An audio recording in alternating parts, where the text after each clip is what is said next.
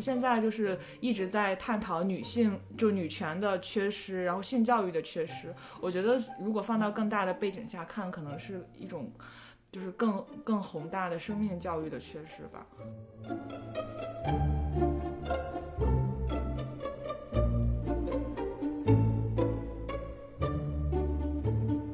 我们可以讨论女性像，对吧？但是我们首先把它当成一个人，当成一个个体，然后它有很多性别的这个特质，然后我们再来讨论，而不是说就先把女性讨论女性，然后除此之外的所有东西如常。那我觉得就是本末倒置。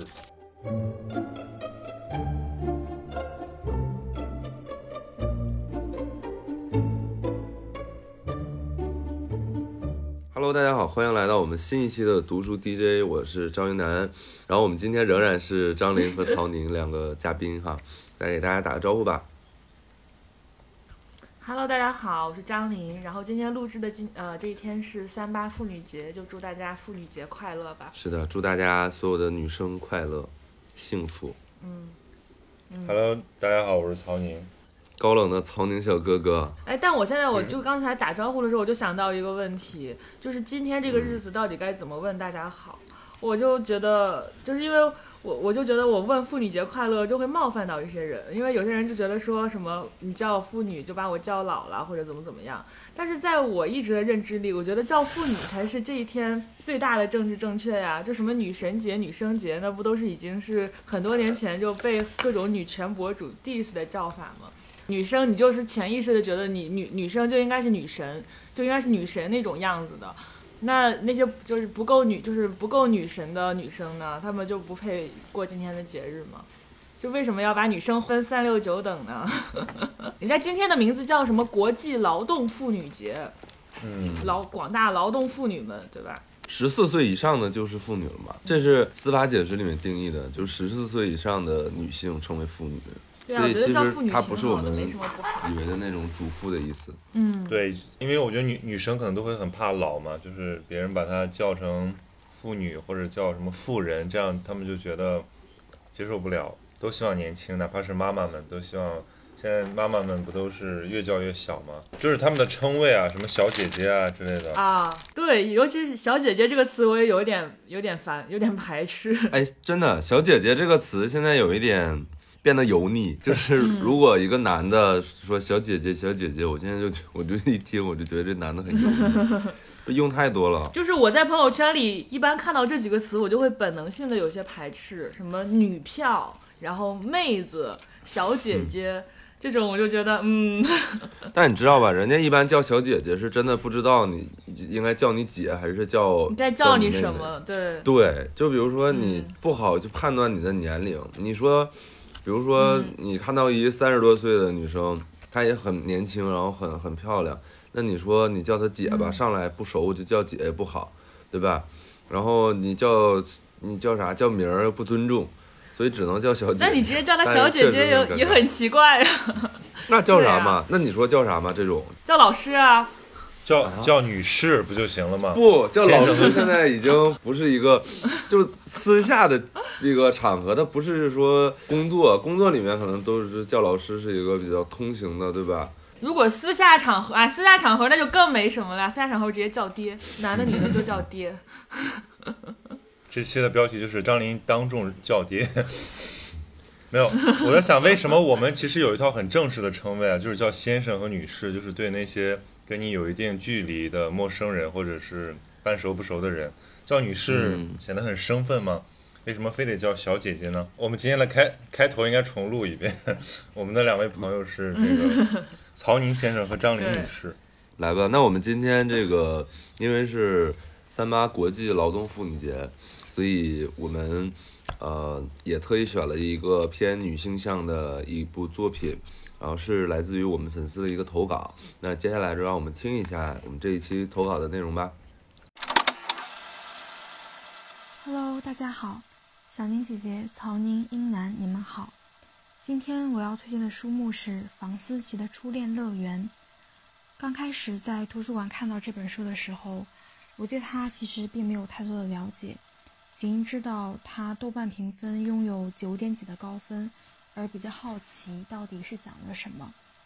书的作者林奕涵生于1991年台南，于2017年在台北的家中自杀，时年26岁。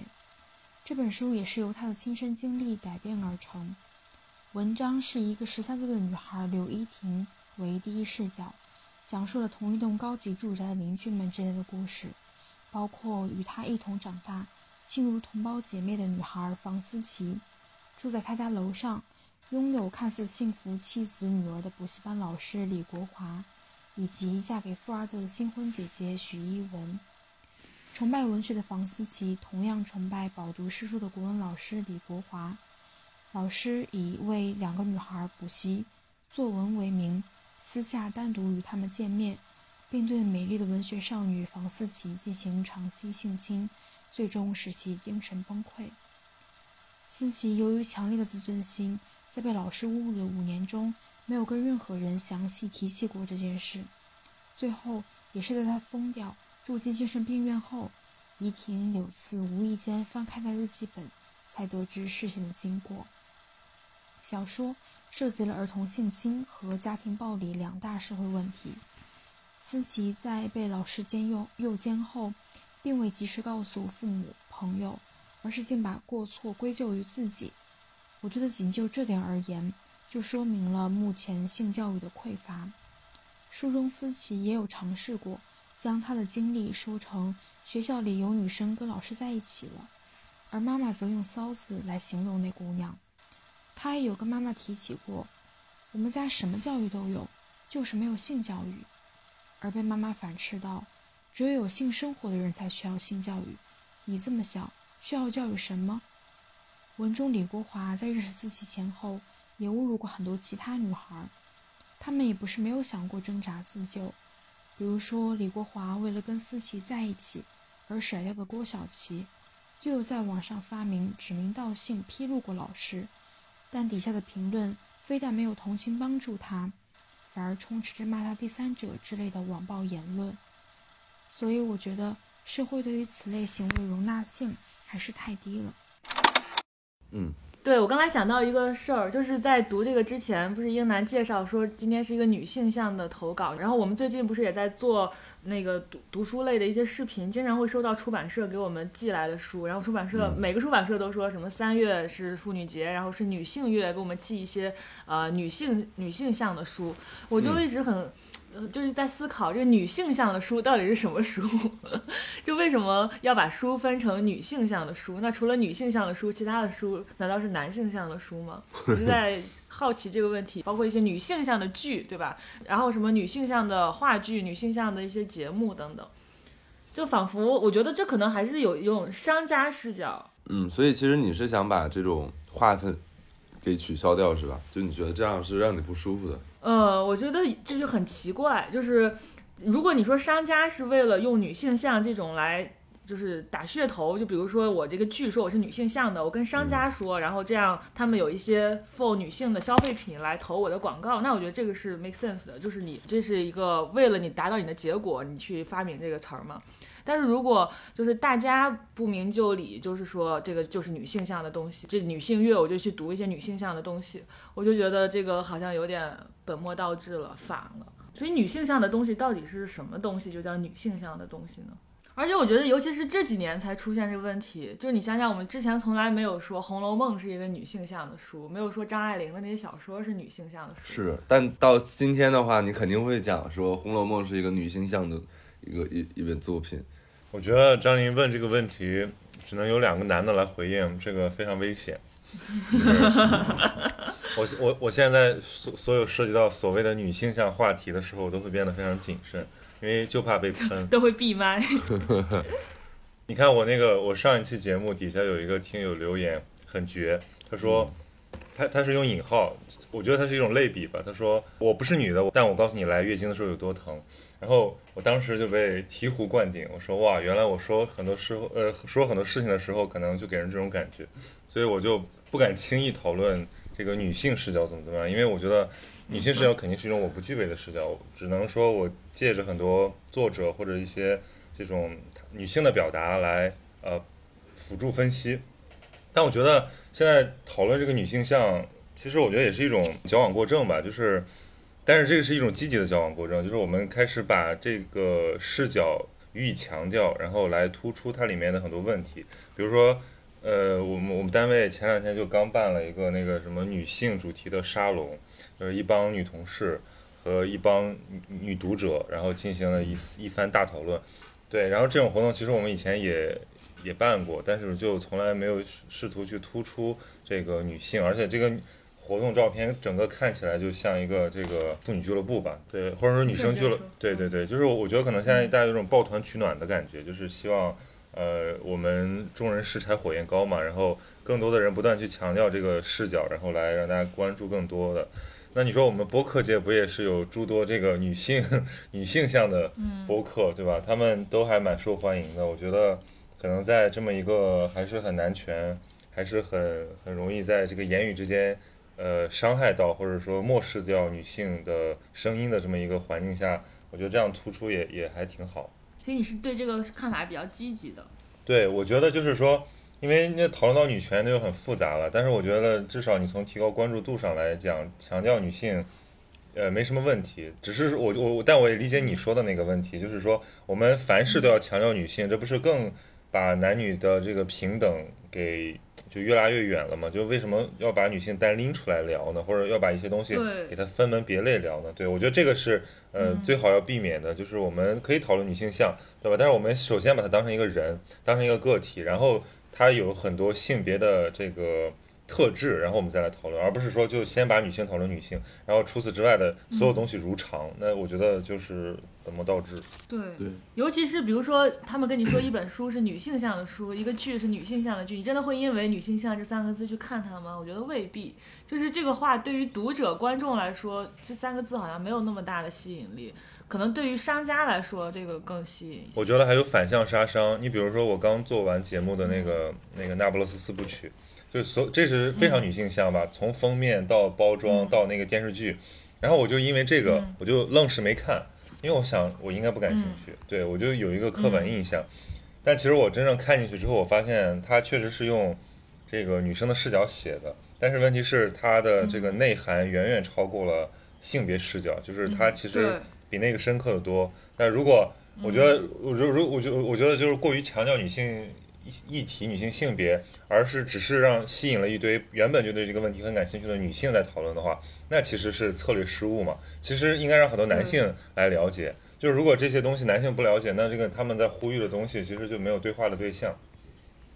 嗯。好了，我又说多了，我赶紧闭麦吧。我觉得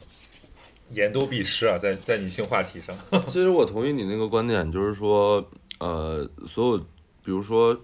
从书店来讲啊，从书店来讲，他做这些女性主义的包装，呃，其中一个好处就是说吸引更多不同圈层的人来参与进来，进行关于女性主义的呃一些话题的讨论。我觉得这是一件好事情。就现在很多人在抨击这个所谓的这个呃互联网的女权啊，就是这个打拳的拳，它一个很大的问题就是很多自以为女权的人他不读书。就是他不读书，他不去了解，所以他当他去讨论的时候，他只能去讨论一些非常，呃，生活化的、常识化的东西。当然，这些生活化、常识化的东西讨论它并没有并没有错。但如果你呃并不，但如果你读书就是这个方面你知识你了解的少的话，那你很容易在讨论的时候你就陷入会陷入一种，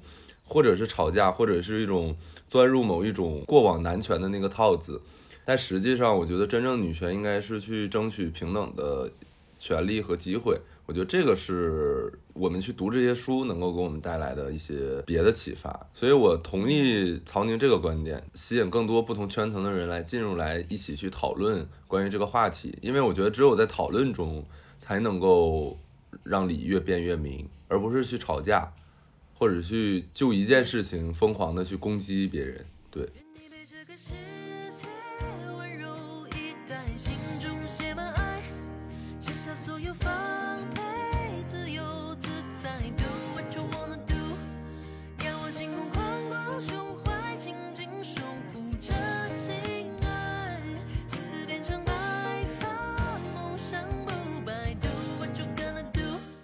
那关于这个书，你们有什么想说的吗？这个书可是年度大热，都已经热了好几年了。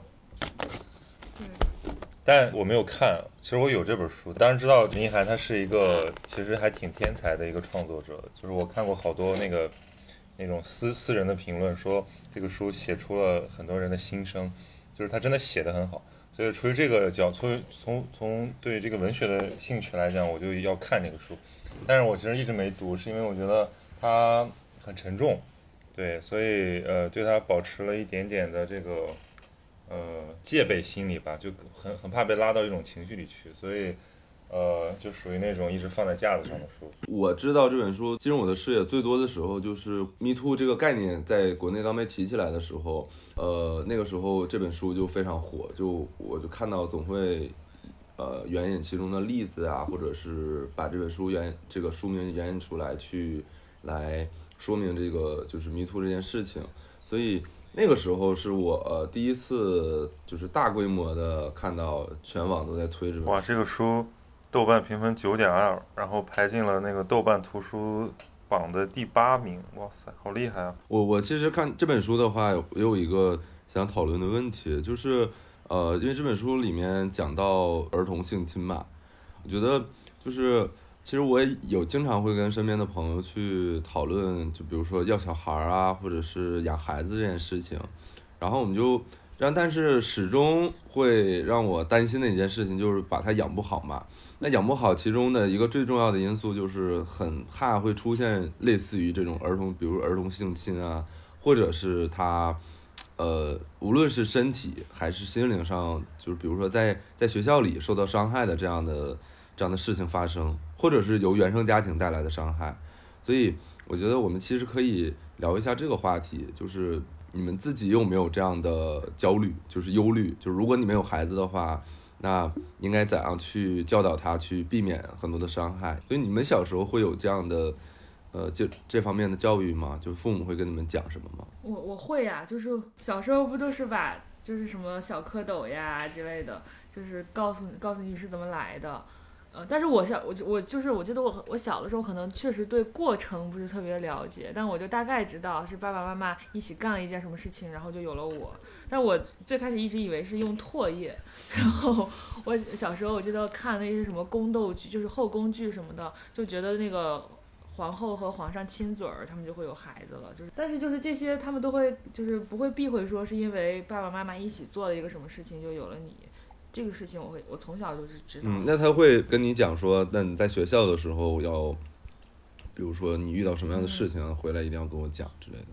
哦，没有，这个主要可能是因为我的生活环境比较比较特殊，因为我跟我妈在一个学校里面，哦然后从小就是特别皮实，然后我什么事儿不用我跟我妈说，就是所有老师都会跟我妈说，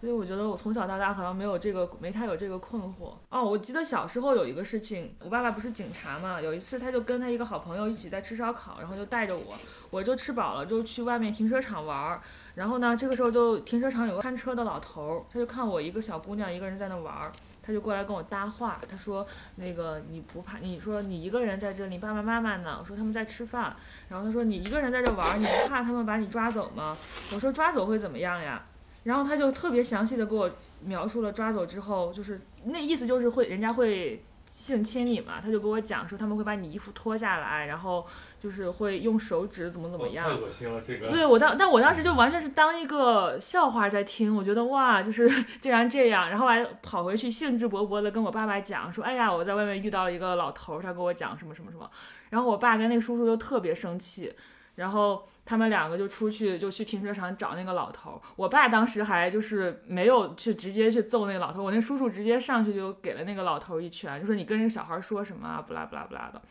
然后我当时才知道，可能他跟我说的是一些不太好的东西，但我这个事情我一直就是没有跟我妈妈讲过，就一直憋在心里边，至今我都没有跟我爸妈讲过这个。但我小小年纪可能就是通过这个老头儿的嘴里，我知道了哦，原来小孩还会被这样对待。所以我觉得就是表达方式非常重要。就如果父母不把这个事儿交给小朋友的话，那可能就是一个现实的教训，又碰到这种奇奇怪怪的人。他只是跟你描述了一下，那还有更嗯恐怖的，可能是呃身边的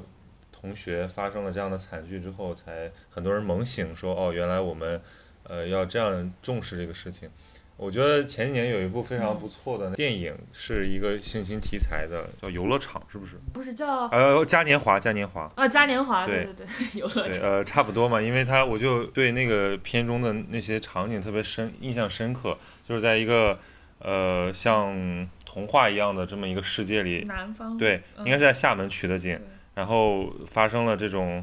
呃，其实他那个剧也删减版删减过，所以就是给了人最后一个比较阳光的结尾。其实有很多的有很多更暗黑的解释，所以我觉得，因为这个剧的那个导演是文彦嘛，就是他其实是一个嗯还真的用现在的话说很很女性向的这个，我觉得他是要表达了就是对这种呃普通人的警醒，就是我们要把这个事儿当成一个很重要的工作去做，所以我们可以看到现在有好多好多这个立志于去普及呃性知识，然后性安全知识，甚至是这种性常识的这些组织和一些推广知识博主吧。对，所以我觉得这还是一件好事儿。可是你像这种事儿，就我们都都到这个年代了，对吧？我们可能谈起来还是讳莫如深，感觉大家好像都有点不太好意思，或者说我们其实都是自己也没有多少知识储备来谈论这个问题。那你们男孩儿小时候是怎么被教育的呢？曹宁，你会接受这方面的家长会跟你讲这个吗？反正没有，对，这是中中国的一大问题。就是我以前在那个学校里面，有些老师会会会提到说，我们中国的这个性教育非常的落后，呃，不怎么怎么样。但是他也并没有去呃，因为他们也没有这个能力嘛，就是说你不是一个专门的课程和专业的人，呃，所以他只是有这样的一种观点，然后他就会提到，就我的生我的中学生物老师，在初一对吧？他就当时说说，因为中学生物课本上有很多这个关于人体的知识涉及到性别，他就讲，然后只是课本上那些内容，然后他就会讲这一点，然后他就提到说他看过很多这个呃法国的呃拍给这个六六岁左右的男孩女孩看的那些视频，就讲的非常详细，就是用动画的方式来讲这个呃性的发生，然后呃性的安全，然后呃或者说你遇到一些紧急情况的时候怎么办。对，然后，然后我当时脑子里就有一个印象，就说好像这个事情，中国在这方面是落后的，所以我其实一直刻意的在呃关注这个事情。其实我，但我觉得好像这么多年了，呃，没有太大的变化。就是现在确实有些组织，对吧？有些公益组织，它可能有一些那种呃公益讲座，跑到学校里面去，用更生动的方式去进行普及。但是好像在家庭层面，我觉得还是。呃，意识很少，就是不会有家长主动的去跟孩子聊一聊这个事儿，除非就是说，如果家长经受过这方面的训练。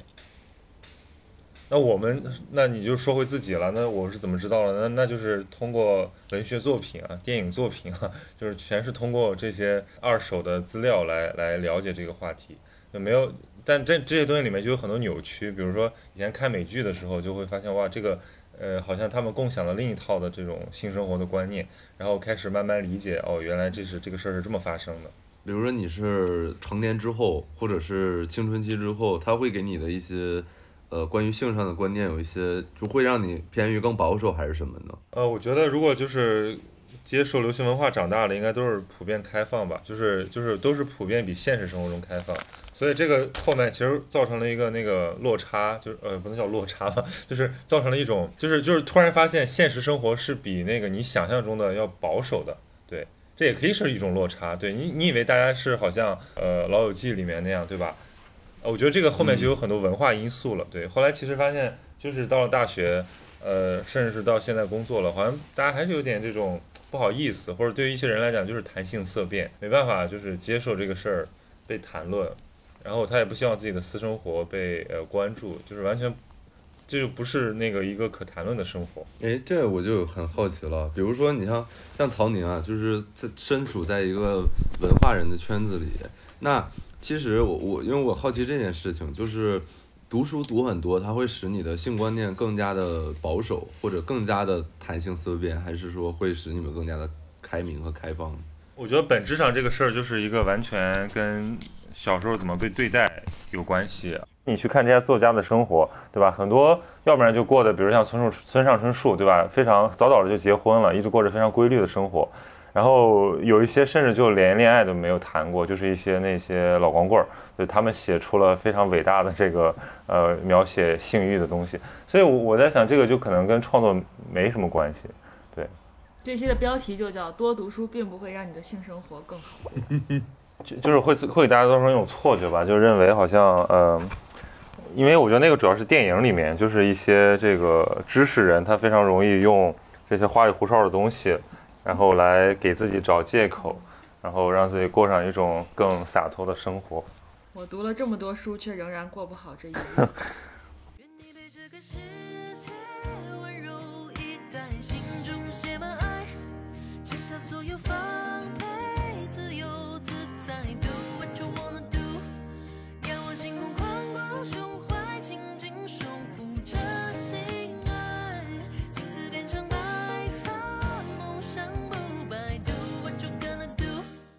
就是刚才聊到性教育嘛，嗯其实我觉得就是跟我最开始说的这个女性向的话题是相关的。我觉得不仅是性教育，就整个我们国内关于生命教育的东西都太少了，太匮乏了。就是性可能只是整个生命教性教育只是整个生命教育当中的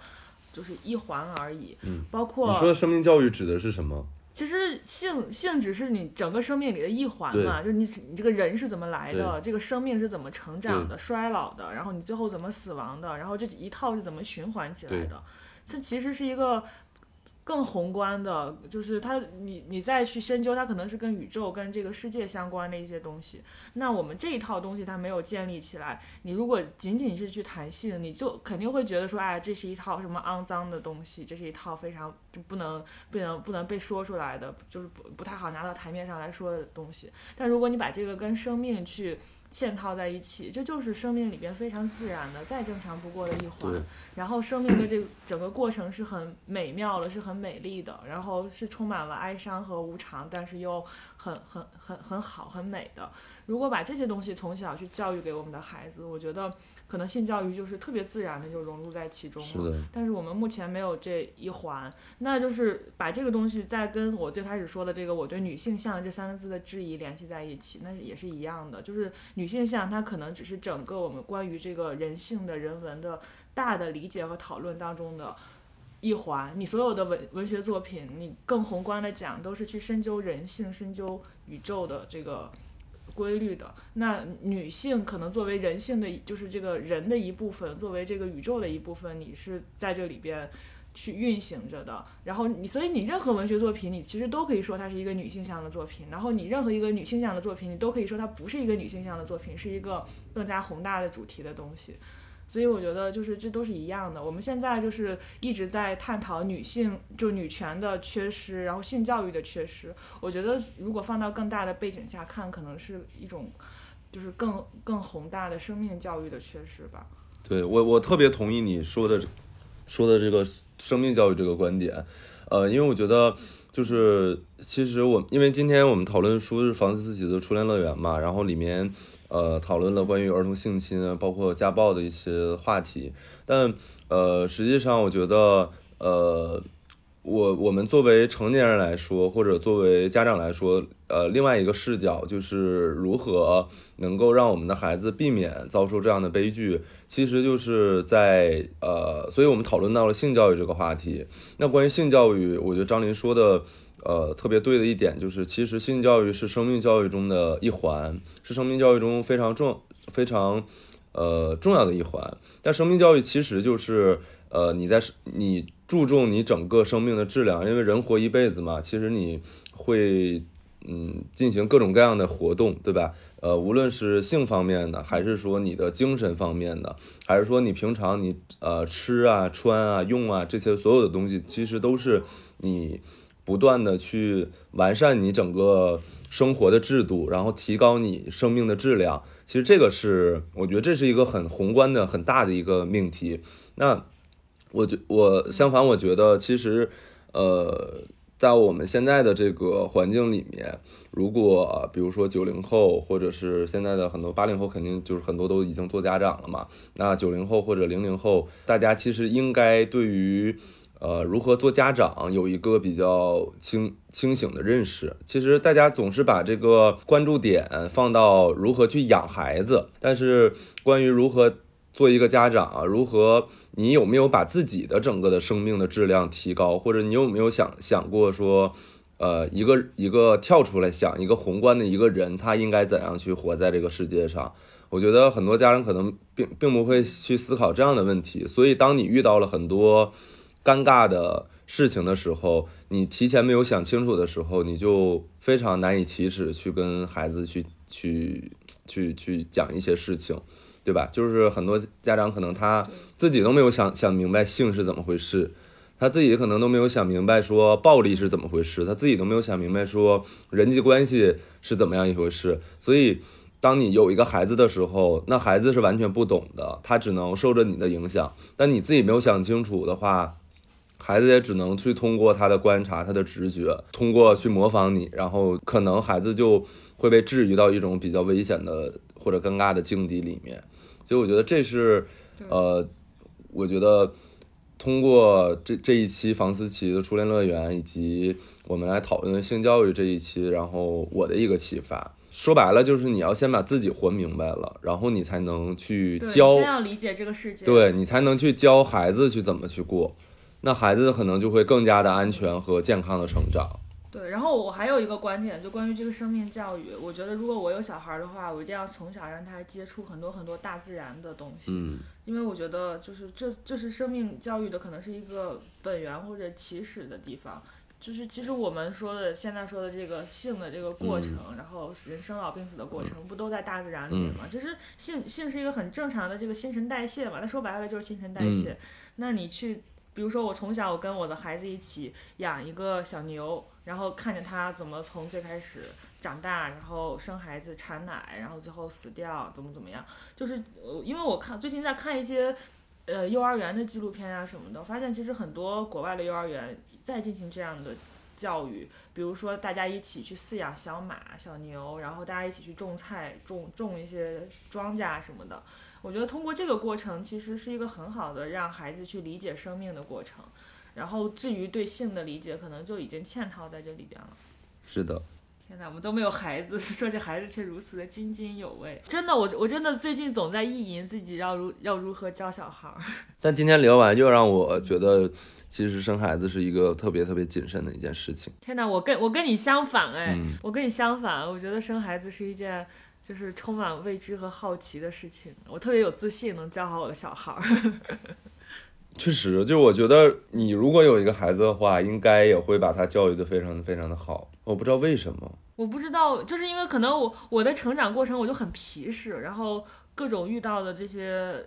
伤害也好什么的，我觉得我都好像没没怎么遇到过，然后我就天然的觉得那我的小孩儿也不会遇到，但是其实这是这可能是一种乐观的天真的假设。对我觉得就是你身上这种天天真乐观的这种这种精神，让我觉得很适合去养小孩。希望我妈妈不要听到这一期，不然的话她就会进行一些催 眠。好的，那呃，曹宁已经有事儿提前走了，那这就是我们今天读书 DJ 的全部内容。呃，今天是 呃三呃，今天是国际劳动妇女节嘛，然后也再次祝所有的女生呃节日快乐，然后希望祝张琳节日快乐。谢谢谢谢，然后大家也可以清楚的看到谁录这期播客落荒而逃，对吧？是的，是的，曹宁非常害怕落荒而逃。对，嗯，好，那行，那这就是我们这一期的全部内容，我们下一期再见，拜拜。拜。风吹开绒发，蒲公英完被包取暖，浪漫无邪的生长啊。远处的种子和脚丫，与母与小花，每一株天分冒出芽，奔驰跳跃的精灵啊，嗯，饱满一个个盛夏。请相信自己是很美好的存在。不用怀疑，这是宇宙独一无二的色彩。愿你被这个世界温柔以待，心中写满爱，卸下所有防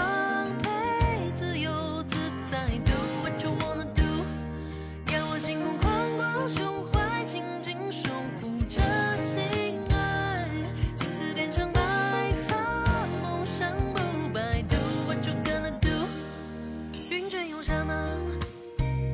在，麦田泛起浪花，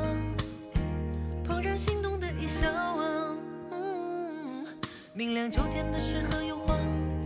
雪亲吻脸颊，炉火柴心烧的琵琶，念念不忘的故事呢，写满青春年华。请相信自己是很美好的存在，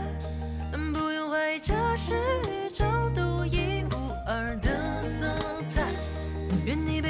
世界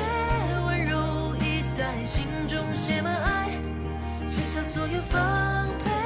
自由自在，Do what you wanna do。仰望星空，宽广胸怀，静静守护着心爱，青丝变成白发，梦想不败。Do what you gonna do。All the girls, all the girls, all the girls. All the girls, all the girls, all the girls. All the girls, all the girls, all the girls. All the girls, all the girls, people do what you're gonna do. 愿你被这个世界温柔以待，心中写满爱，卸下所有防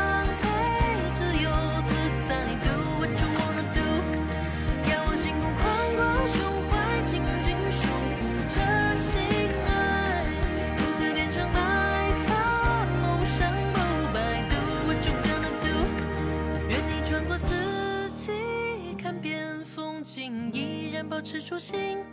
高山海洋森林，不虚此行。Do what you wanna do。愿你感知冷暖，通透心情，依然保持初心。勇敢、健康、独立，关照生命。Do what you gonna do。